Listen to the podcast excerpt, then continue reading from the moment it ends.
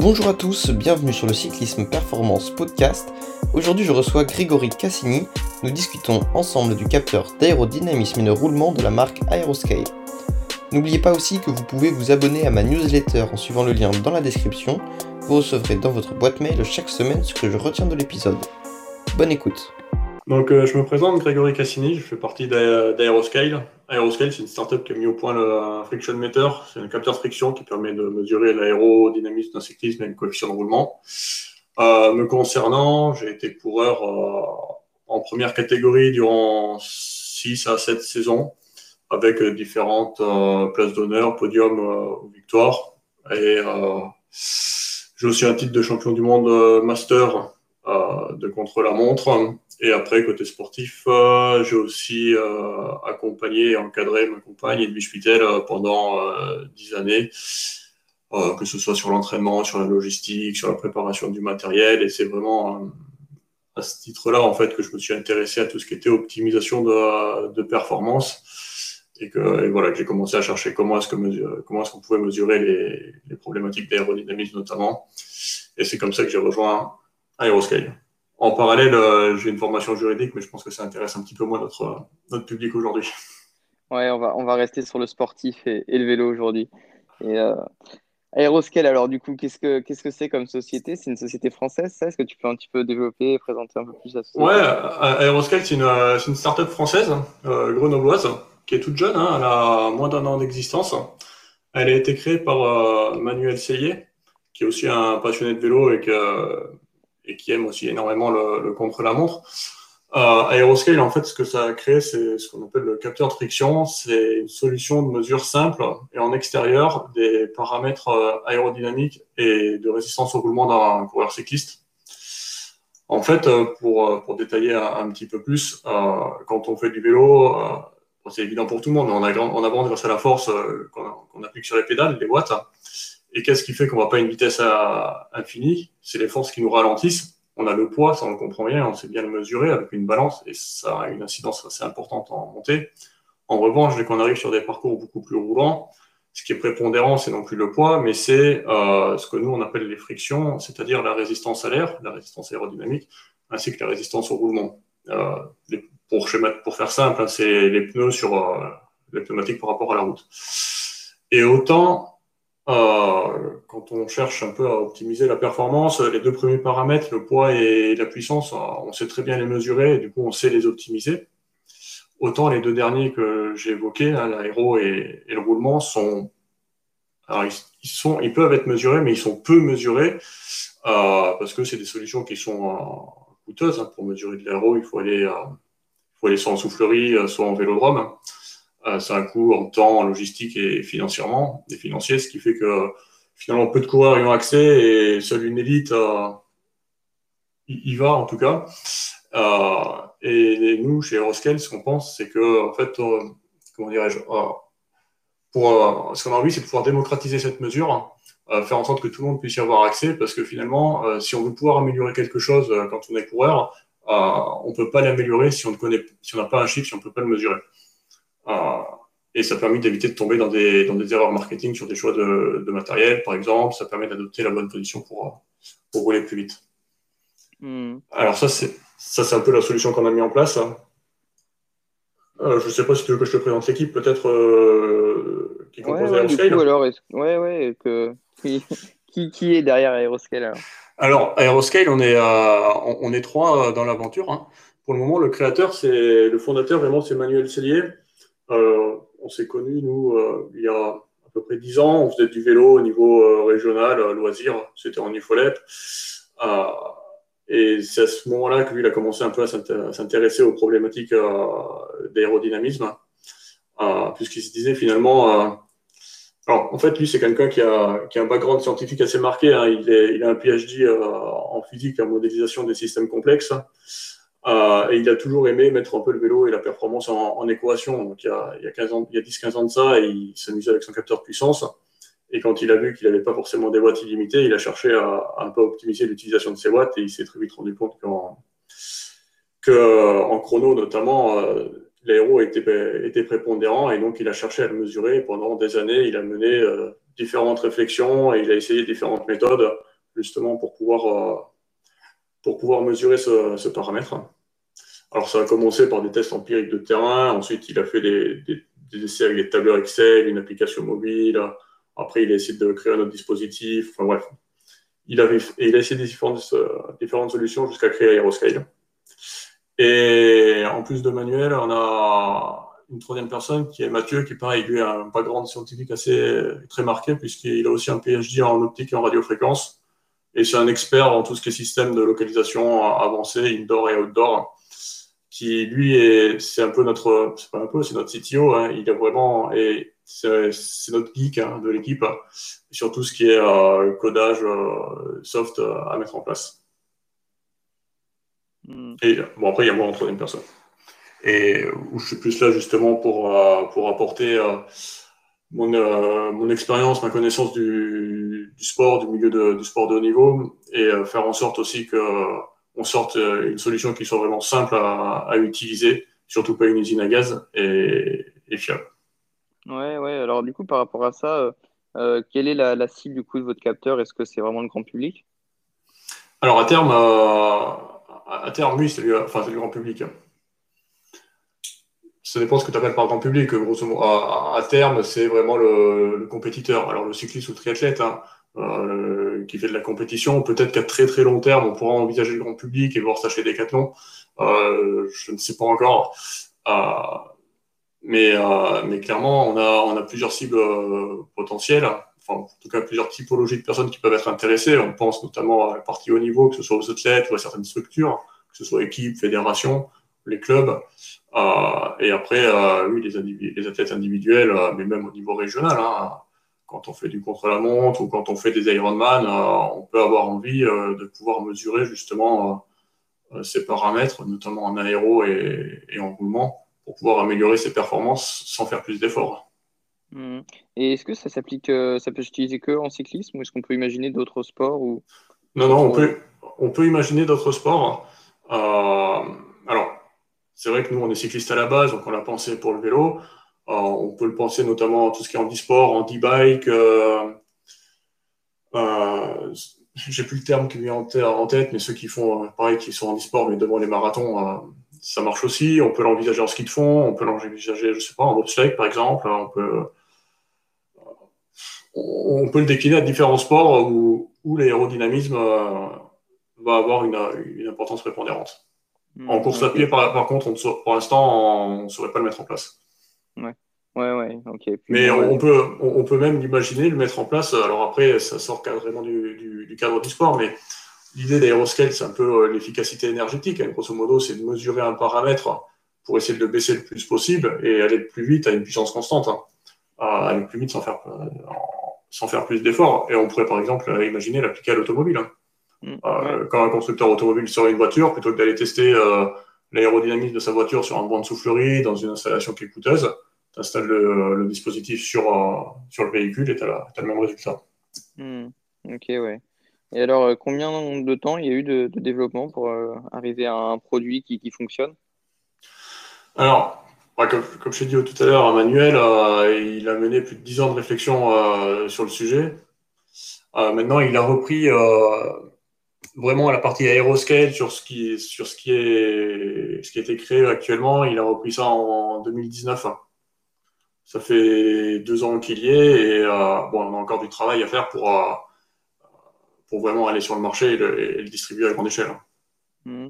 Ouais, c'est quoi les, les, plus gros challenges peut-être que vous avez déjà dû surmonter, que vous avez euh, passé ou peut-être ceux encore qui sont à venir? Ah, des, challenges, on en a plein, mais bah, le, plus gros euh, challenge qu'on a, qu'on a eu et qu'on a d'ailleurs en, permanence, c'est d'avoir une mesure fiable et, répétable. Euh, nous, ce qu'on veut et ce qu'on a actuellement, hein, c'est euh, une variabilité de mesure inférieure à 1%, inférieure au, au watt, pour, pour, donner un chiffre. et ça, c'est quelque chose qu'on veut garder absolument. Et si, on, si, si Aeroscale a été développé également, c'est parce qu'on n'a pas trouvé, euh, pour l'instant en tout cas sur le marché, euh, un appareil, enfin une solution qui nous permet d'avoir une mesure fiable et simple à mettre en place. Mm. L'autre challenge, c'est aussi la simplicité d'usage. Ouais. Ouais, ouais. Et puis c'est vrai que du coup, il y, a- déjà d'autres capteurs qui proposent un petit peu les, euh, les mêmes choses. Alors vous démarquez plutôt dans la précision, alors c'est ça? Ouais, nous, on essaye de se démarquer, enfin, pas on essaye, c'est, euh, on se démarque sur la précision et sur la simplicité d'usage.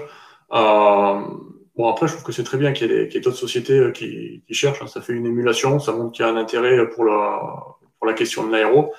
Euh, mais c'est des sujets complexes à mesurer, notamment, enfin, surtout quand on est en extérieur, hein, parce qu'on a plein de paramètres euh, et plein de variables qui rentrent en compte. Euh, mais lui, si, si Manuel, en tout cas, a, a développé ce aéroscale, c'est vraiment parce qu'à un moment donné, lui, il n'a pas trouvé euh, quelque chose qui était facile à mettre en place, qui fonctionnait et avec des chiffres dont il avait une, une certitude sur la fiabilité. Hmm. Et alors, est-ce que tu peux expliquer un peu comment ça fonctionne, comment on arrive à, à avoir ces chiffres-là, justement, à mesurer l'aéro avec un simple capteur? Alors, alors actu- actuellement, hein, ce qu'on a, c'est on a, un, petit, compteur, un gros compteur hein, qu'on fixe sur le, euh, qu'on fixe sur le vélo. Avec, euh, alors, il y a différents capteurs, hein, capteurs de vitesse, de vent, euh, température, euh, etc. à l'intérieur. Pour l'instant, on est sur ce qu'on appelle un mode, un mode test. C'est-à-dire qu'on a besoin d'aller sur un parcours. alors, on peut aller sur une route en extérieur, plus ou moins plate. On prend un parcours qui fait, alors avec une zone de mesure d'une centaine de mètres. On calibre précisément ce parcours, on le mesure en fait, hein, tout simplement pour bien connaître les points de départ et les points d'arrivée. Ensuite, le cycliste, euh, une fois qu'on a monté le dispositif sur vélo, le cycliste s'élance sur ce parcours. Voilà, grosso modo, il fait une prise d'élan, enfin, il, monte à, la vitesse cible euh, pendant euh, 200 mètres. Et ensuite, quand il rentre dans la zone, euh, il rentre dans la zone de mesure.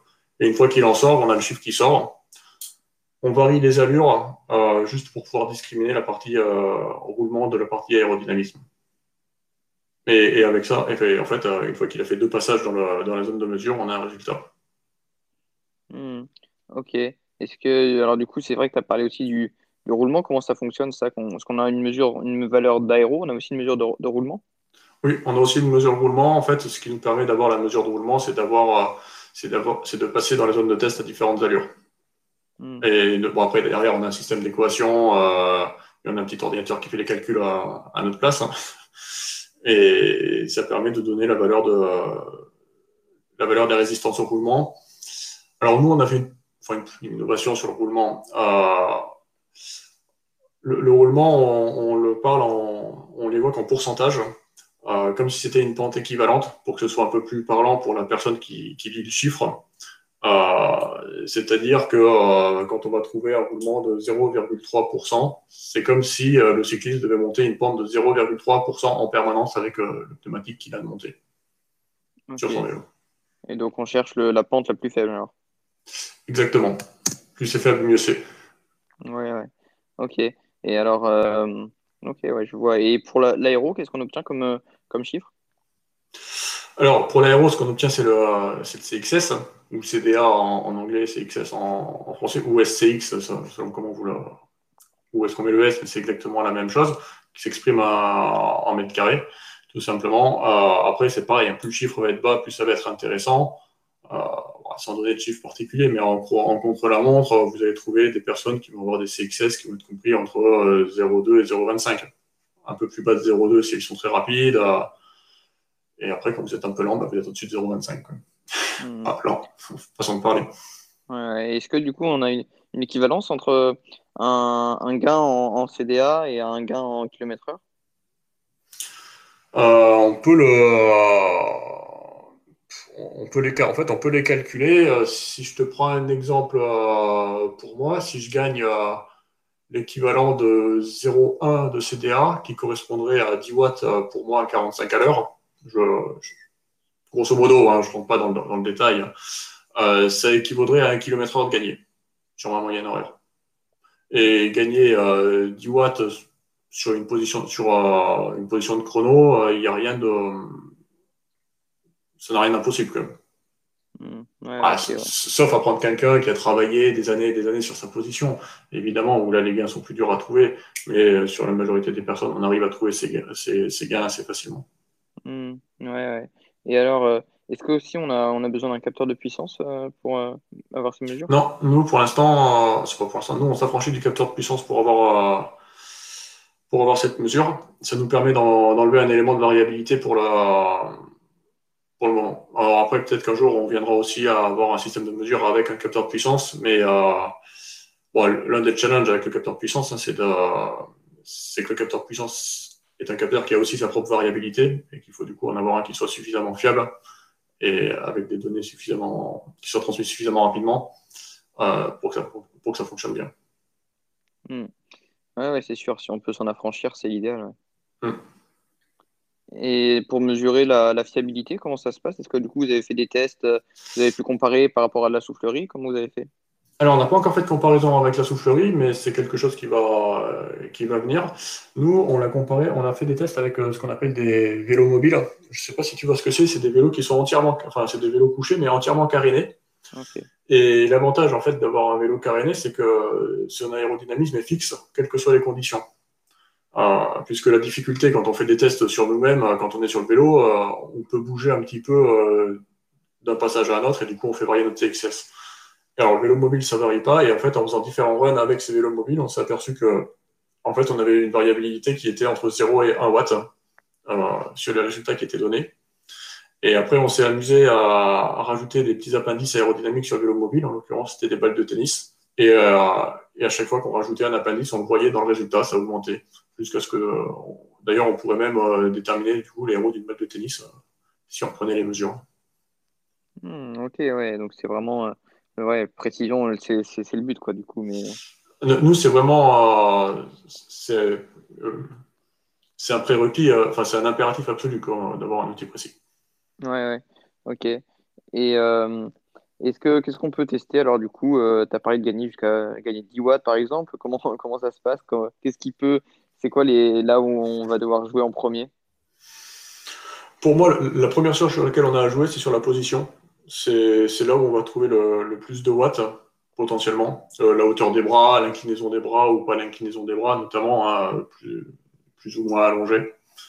Euh, ensuite, on a sur le casque, on peut trouver aussi des, gains en watts. Euh, alors, on ne va pas gagner 10 watts sur. encore que alors peut-être pas 10 watts, mais 3, 4, 5 watts sur un casque entre deux casques de chrono, c'est possible aussi.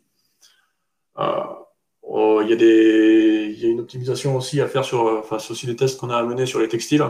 Euh, nous, on est persuadé qu'il y a des textiles qui sont plus rapides euh, que d'autres. En tout cas, on l'a vu sur certaines combinaisons.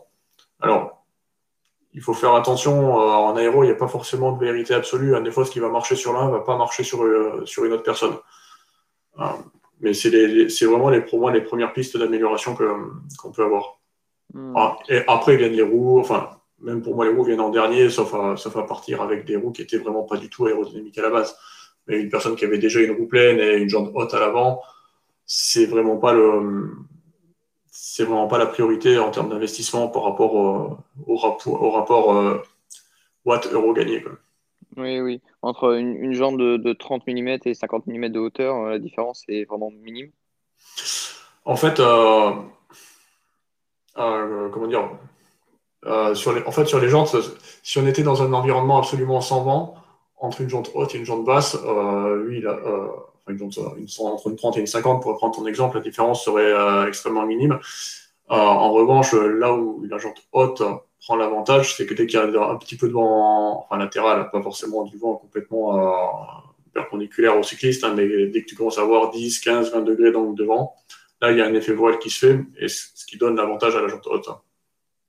Mm. moi, moi, ce que je préconise, hein, c'est de dire, euh, vous mettez la jante haute la plus haute possible que vous êtes capable de tenir sur le chrono, et, c'est parti. Par contre, euh, ne vous trompez pas, s'il y, a du vent, il vaut mieux baisser la hauteur de la jambe parce que si vous n'êtes pas capable de tenir votre position, vous allez perdre de l'aéro comme ça indirectement. Ouais, ouais, ouais. Ok, ouais.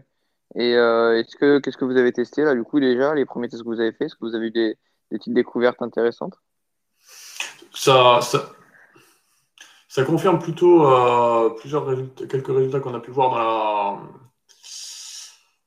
dans la littérature, qui ont été faits par, par d'autres ou qui ont pu être publiés. Euh, qu'est-ce qu'on a pu voir euh, sur les roulements, par exemple, euh, que, le, le Continental Grand Prix 5000, alors on n'est pas maqué avec une marque en, particulier, mais par exemple, le Grand Prix 5000 est un pneu qui fonctionne bien, que globalement, et même si à titre personnel, j'aime beaucoup les boyaux, mais globalement, les pneus, pour l'instant, en tout cas ceux qu'on a pu tester, vont plus vite que les boyaux qu'on a pu tester.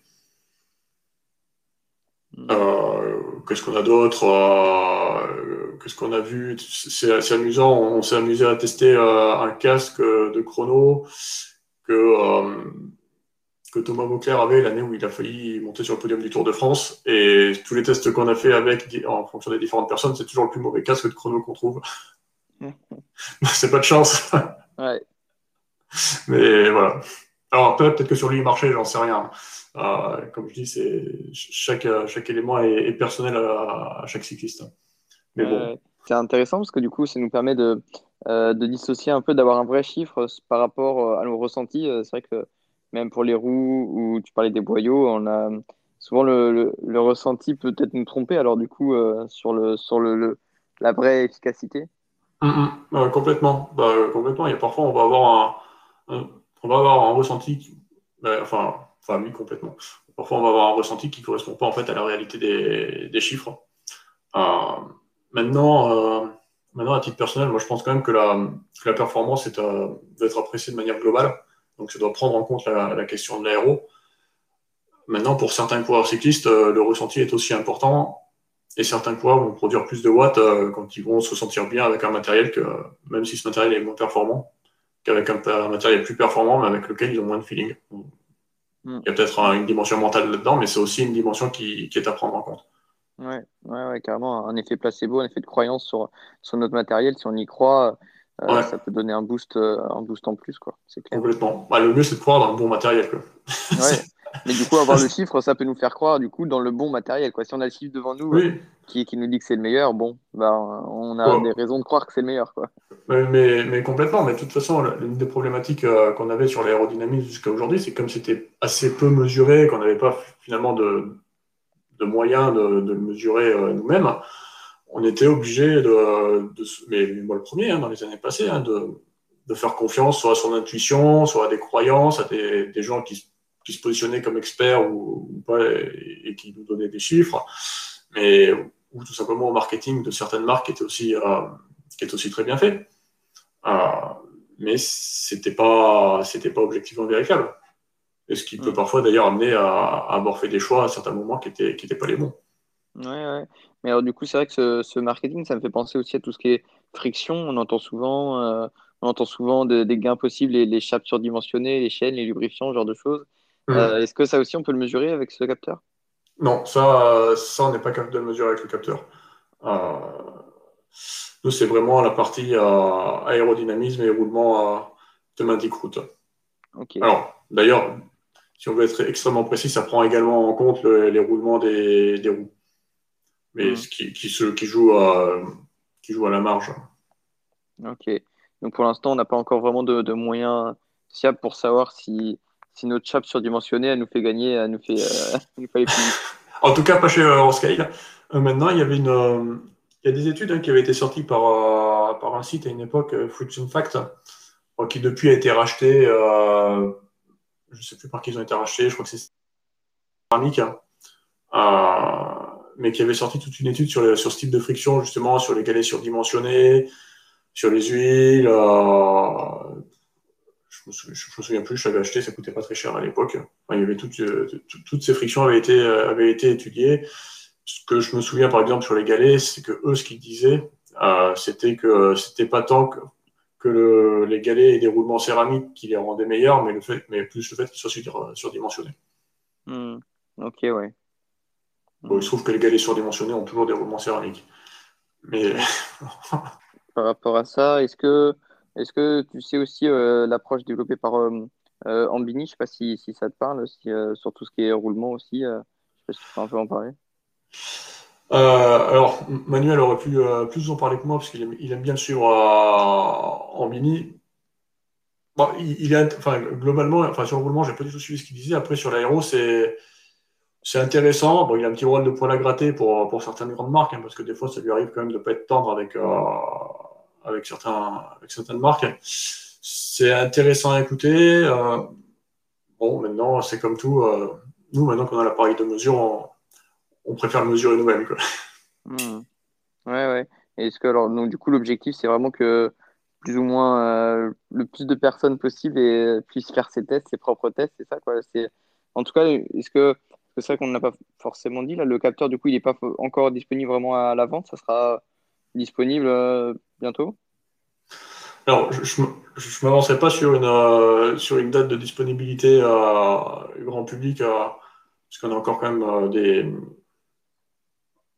comme dirais on a encore des points à, avancer, notamment toute la partie qui est, qui est industrialisation du, du, capteur. Pour l'instant, il existe, mais en version imprimante, enfin, on a une imprimante 3D, on crée des boîtiers, etc. Mais c'est pas suffisant pour pouvoir le, commercialiser à, grande échelle. Euh, Aujourd'hui, nous, ce qu'on a en place, tel qu'on le voit, ça marcherait euh, bien à, condition d'avoir, un, opérateur, un opérateur, une personne en fait qui te, guide euh, dans le test euh, je, je vois pas pour l'instant, euh, avec le boîtier qu'on a mis en place, euh, des personnes l'acheter et se faire ces tests. quelques passionnés, oui, mais, mais très peu par rapport au grand public. Je vois très peu aller faire leurs propres tests de manière individuelle, de manière récurrente, parce qu'il faut répéter le même parcours, même si c'est pas compliqué. Euh, par contre, euh, ce qu'on espère, c'est réussir à avoir un jour ce qui a fait le Graal de toutes les entreprises, qui, de toutes les startups hein, qui sont dans le domaine de l'aéro, de réussir d'avoir une donnée qui s'affiche euh, sur le compteur quand on va faire sa sortie de vélo. Hmm. Pour l'instant, ça, c'est pas encore possible, du coup, d'avoir un, feedback en temps réel sur notre aéro, notre position. Non, ça, pour l'instant, ça n'existe pas. Et c'est le Graal que tout le monde cherche. D'accord, ouais. Ok, ouais, je pensais que, je pensais que c'était c'était possible, tu vois. Du coup, c'est parce que ça serait, que ça serait super quand même pour la, pour l'entraînement, on pourrait s'entraîner à tenir notre position, tout ça, d'avoir euh, un feedback bah, en temps réel, ce serait idéal. Ça serait absolument génial, que ce soit à l'entraînement et même en course. Hein, T'imagines, tu es en contre la montre, tu vois, tu vois ta vitesse, tu vois que ta puissance elle est bonne, et d'un coup, tu vois ton chiffre aéro et tu dis, mince, en fait, euh, je suis pas bon là en aéro, et hop, je me, je me, replace sur le vélo, et tout de suite, tu regagnes, euh, tu regagnes de la vitesse. Euh, mm. J'ai fait un test, c'était, je sais plus, la semaine dernière, il y a 15 jours, avec, avec un coureur et euh, on change rien sur son vélo. Et en fait, il, positionne juste ses épaules un petit peu différemment à l'occasion de deux runs, mais de, manière consciente. Hein. Euh, et là, on a vu, il y avait cette flotte d'écart entre les deux, alors qu'on n'a rien changé sur la position du vélo. à, la, fin, ça peut faire, à, la fin, sur un chrono global, ça peut faire, ça peut faire des écarts. Mmh, ouais, c'est sûr. Est-ce que, alors du coup, c'est quoi les limites alors pour l'instant de votre capteur? Je pense euh, du coup, l'utilisation n'est pas forcément euh, si simple que ça. Alors, s'il faut répéter plusieurs fois les mesures pour avoir des, données euh, euh, fiables Non, je, je pense pas que c'est une. c'est pas tant une histoire de complexité que le fait d'aller. En fait, il faut aller sur un site, se le, calibrer avec, avec précision, et puis ensuite, on, on, peut faire le test et enchaîner les différentes configurations. C'est juste que j'ai du mal à imaginer euh, que, le, que, le, grand public euh, va investir euh, dans ce capteur et l'utiliser de manière régulière. Mm. enfin, tel qu'il est fait, alors que, alors que pour l'instant, je le vois beaucoup plus avec une personne, un coach ou une personne qui fait l'étude posturale, te prendre en charge et il te fait l'étude posturale et au même titre qu'il va, te qui va te mesurer tes angles. Ensuite, il te, il te, fait, il te fait mesurer ton aéro, par exemple. Mm. Ouais. ouais, ouais, carrément, ouais. Bon, même si euh, ça n'empêcherait pas une personne individuelle de l'acheter et de pouvoir l'utiliser euh, tout seul, mais je ne pense pas que le marché soit ici. Oui, oui, oui, oui, c'est sûr. Il faut être motivé, il faut avoir envie euh, de, déjà de passer le temps à faire, faire tout ça, de, et puis, puis ouais, de faire toutes ces mesures, c'est sûr. Oui, bah des, des, mordus, ça existe. Après, c'est comme l'étude posturale. je ne pense pas qu'il y ait beaucoup de particuliers qui achètent le système Shimano ou un autre, hein, d'ailleurs, David Postural. oui, oui, oui, oui. Ouais, c'est clair, ouais. Par, contre, le, par contre, le jour où la donnée sera sur, euh, sera sur le compteur en direct, euh, là, évidemment, hein, que, le, que la cible sera le, le cycliste en général. Oui, hmm. Ouais, ouais c'est sûr, ouais, ça, ça sera un vrai plus, euh, un peu à la manière du capteur de puissance qui, est démocratisé. Et Exactement. tout le monde a. Et hmm. c'est amusant que tu parles de capteur de puissance parce que moi, tel que je vois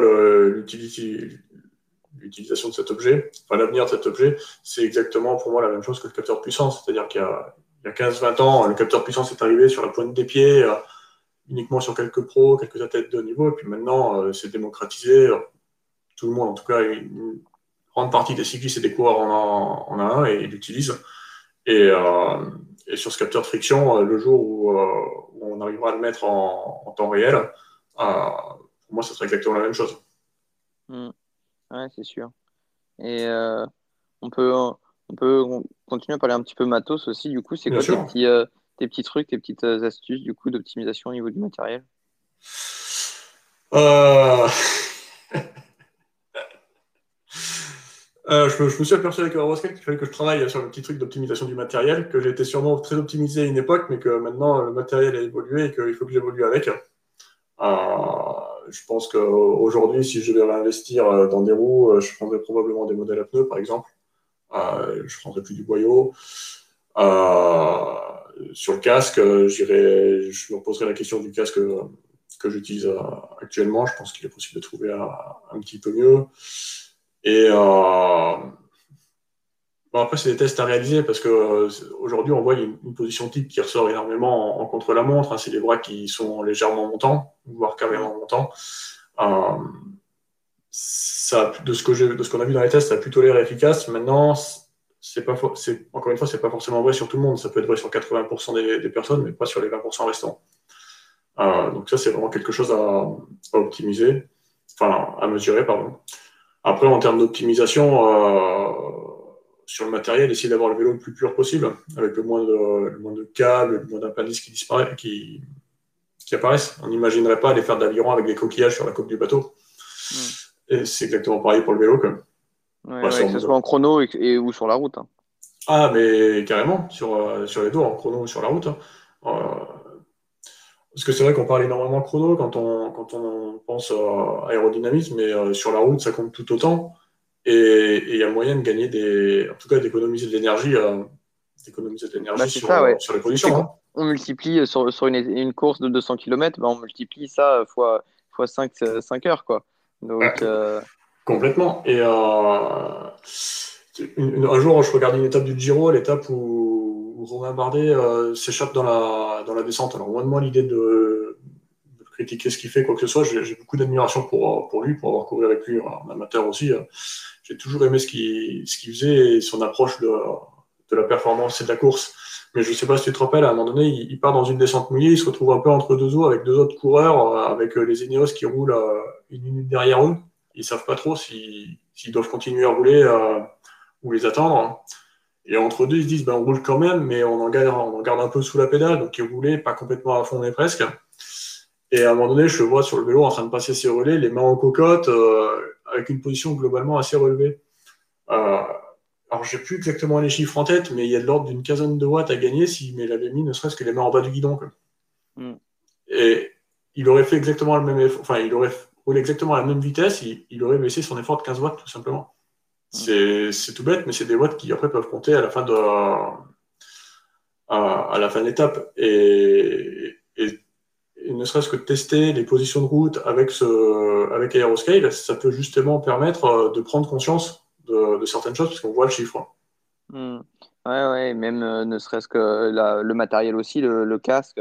On voit aussi des fois des, casques aérés alors qu'il fait 20 hmm. degrés hmm. et qu'il n'y aurait pas forcément.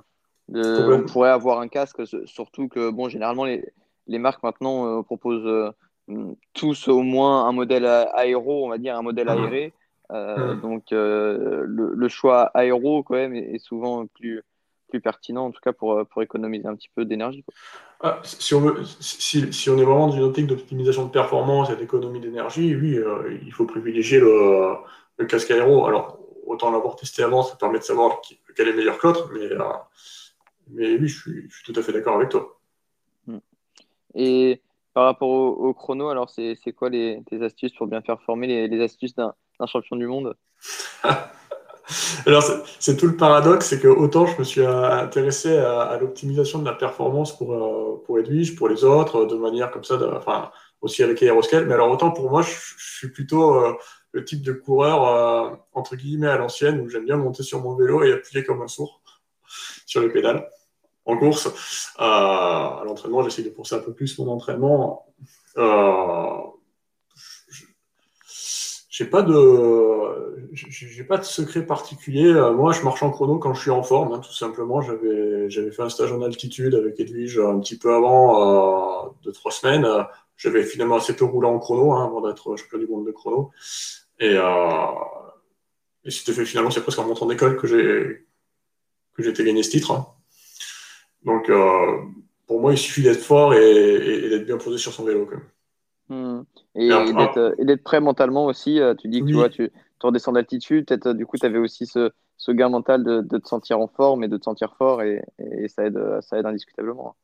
Ouais, ouais, c'est sûr que la, dimension mentale en chrono euh, joue énormément. Hein, la capacité à, en tout cas ce jour-là, bon, même si, attention, je, suis très content de l'avoir gagné, mais j'ai aussi euh, entièrement conscience que euh, c'était sûrement, enfin, c'était pas sûrement, c'était, ça aurait été plus dur, euh, c'est plus dur de gagner une manche de Coupe de France de chrono que de gagner un titre de champion du monde master de, de chrono, de France Elite, hein, j'entends.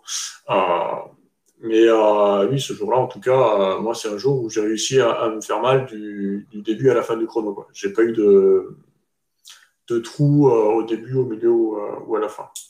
Et, accessoirement, les conditions me convenaient particulièrement. C'est un temps dégueulasse, c'était un, un, chrono qui était ballonné, quelques petits passages techniques, enfin tout ce qui, tout ce qui me convenait. Quoi. Ouais, ouais. Et au niveau de l'entraînement, est-ce que tu as une séance favorite pour travailler le chrono? Non, j'ai pas de j'ai pas de séance favorite euh, pour travailler le chrono. Euh, j'en ai fait différentes, euh, plutôt à plutôt à rouler à 85 87% de ma fréquence cardiaque max globalement sur sur différents sur différents temps d'effort. Alors ça peut être sur des temps relativement brefs de 10 minutes un quart d'heure. Des fois, je me suis amusé à le faire sur des temps beaucoup plus longs de 45 minutes une heure. Mais j'ai pas de séance type. Mmh, ok. Et euh, on parle aussi souvent de la, cadence en chrono. Est-ce que c'est quoi ton avis là-dessus? On dit souvent qu'il faut, bien tourner les jambes. Est-ce que tu euh, est-ce que tu penses qu'on doit viser une cadence en particulier? Ouais, c'est une bonne question que, euh, que tu me poses. J'ai pas de j'ai pas d'avis particulier. Ça dépend vraiment de j'ai pas un avis bien tranché plutôt. Ça dépend vraiment du coureur et du style qu'il a un coureur qui a besoin d'avancer en force, euh, ça sert à rien d'essayer de lui faire tourner les jambes, ça ne fera pas aller plus vite. Euh, après, euh, bon, je te que moi j'ai juste un Garmin sur mon vélo de chrono, donc ça ne mesure pas la, cadence de pédalage, mais je dois tourner aux alentours de 95 tours par minute, je pense, hmm. à peu près. Ouais, ouais, on parle aussi souvent de la, longueur du chrono, quoi. Plus le chrono est court, peut-être plus on va tourner les jambes et. Ouais, pas forcément. Hein. Pour moi, pour moi, ça dépend vraiment de la typologie du coureur. Ouais, ouais. Ok, ok.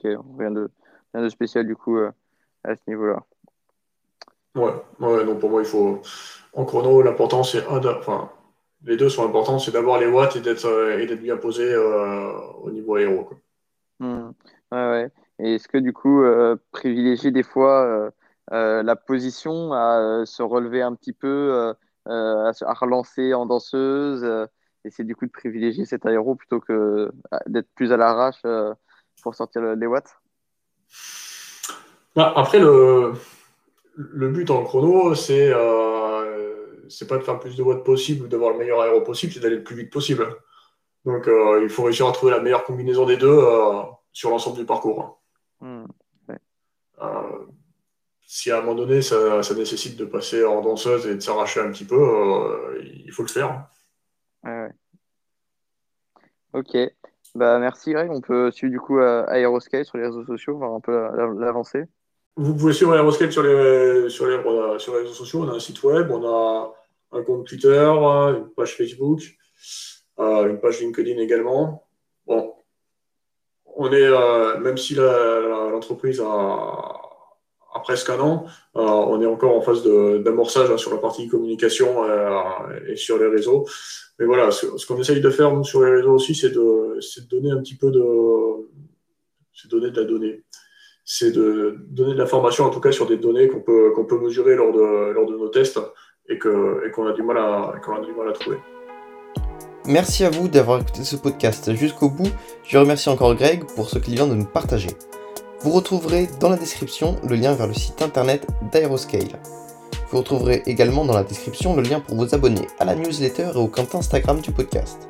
Enfin, si le podcast vous a plu, n'hésitez pas si vous utilisez Apple Podcast à laisser une note et un commentaire.